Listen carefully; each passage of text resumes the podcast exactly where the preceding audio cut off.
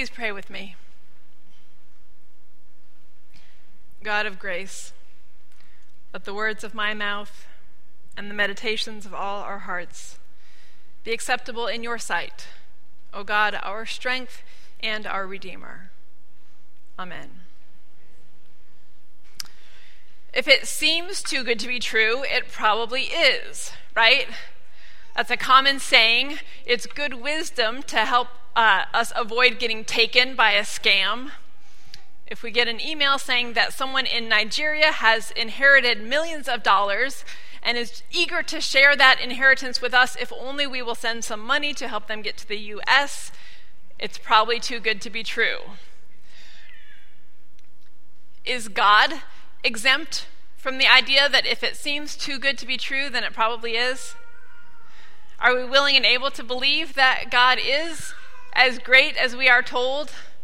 Or does that too sometimes seem too good to be true?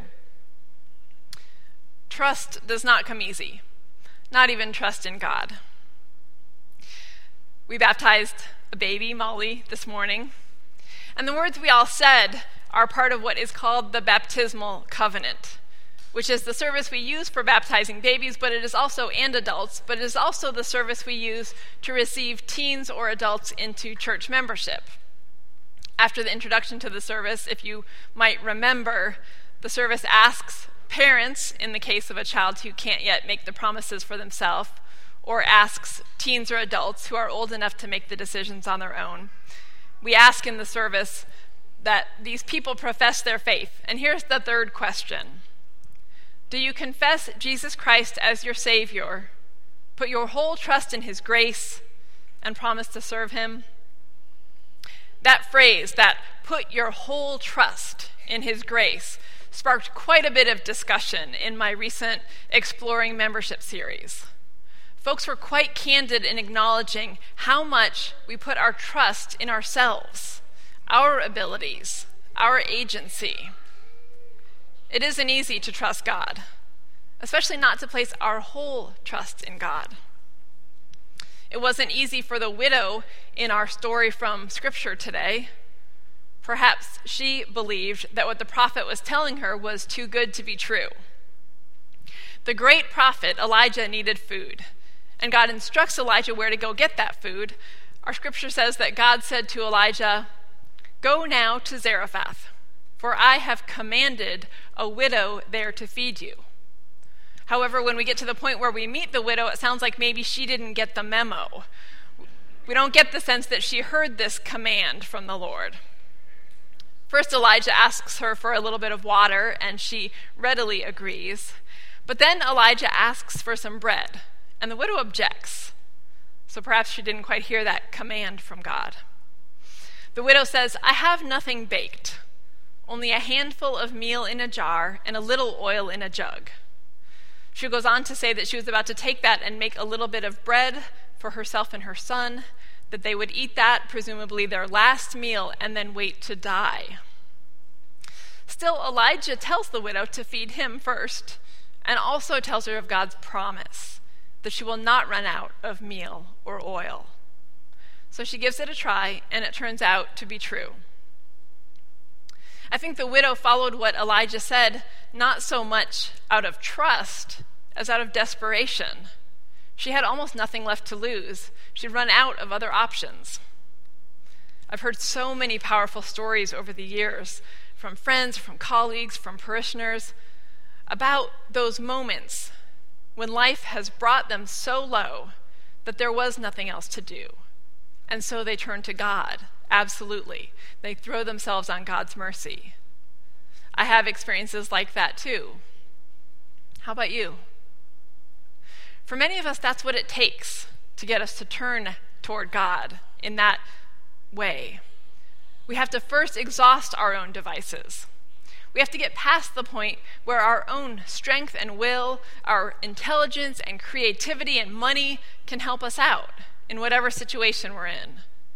Because our own devices, our own strength, all those things I said, those are what we most often put our trust in. It's also something we hope we can control, and this is what we feel we can count on. And then, when we've exhausted all those options, all other options, then we really turn it all over to God. I wonder what it would be like to lean on God consistently, to understand the capabilities I trust in as, as being secondary to the security that I get from God's presence in my life. Many of us have to exhaust our own resources before we really turn to God.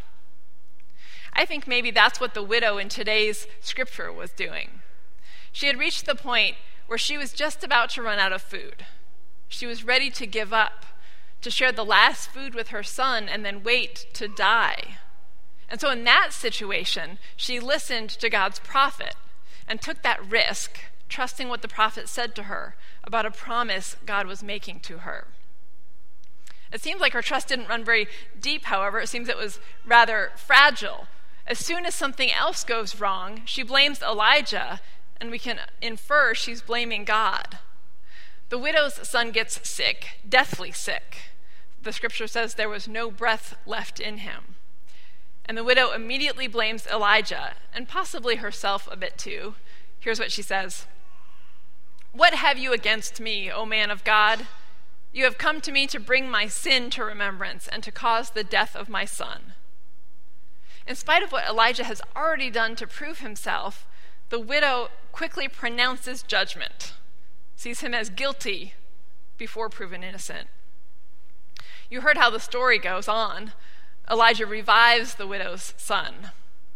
And then, finally, and only then, the widow makes a grand pronouncement of faith. Now I know that you are a man of God, and that the word of the Lord in your mouth is truth. Don't we hesitate to trust God?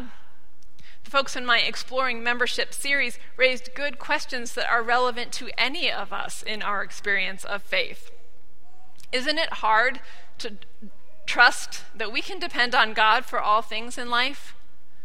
God has to prove herself over and over again, and only gradually do we grow in trust. I know this all too well from my own experience. I know what it is to feel desperate to try all my own resources first, and then, at the point of feeling desperate, lean hard on God. What do we trust? Sometimes we trust our families or a most reliable friend. Sometimes we trust our own wherewithal. I trust my ability to take care of myself. Sometimes we trust a strong leader or a good law. Some of us may be able to trust in the goodness of humanity. But still, we look for proof. Our legal system may say that people are innocent until proven guilty, but as we approach life, our skepticism and our judgment crop up easily. It's all too common to assume people are guilty until they're proven innocent.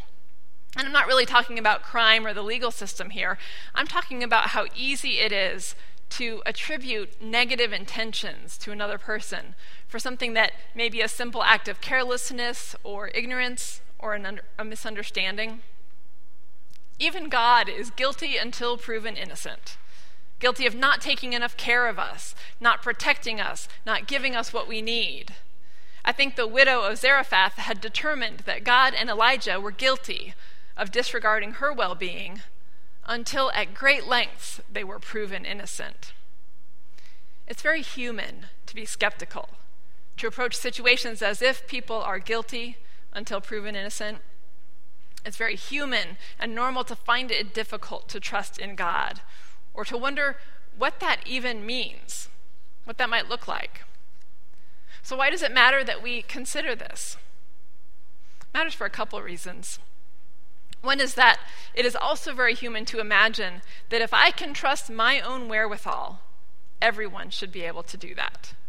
It easily leads to an attitude of blame toward those who are less fortunate than ourselves. By contrast, trusting that even our own wherewithal comes to us only as a gift of God's grace can temper our sense of self and help us look more quickly beyond ourselves trusting that God wants more for us than simply a life of self sufficiency, reminds us to place interdependence and connection as higher priorities than self reliance. If we trust God, who we cannot see, then we had better honor and lean on one another to help us participate in this life that is much broader than our individuality. And what can it mean in our lives to trust God? John Wesley taught a consistent message of balancing grace and responsibility, the encouragement that we should wholly trust in God's grace while also being responsible for our part. Trusting God doesn't mean examining our sense of, abandoning our sense of responsibility and imagining that we can still have the fullness of life that God intends for us, not to mention the practical things that we need to sustain life. Trusting God means having the humility to acknowledge that we don't know or understand everything, that we continue to be in need of wisdom and guidance beyond our own internal resources.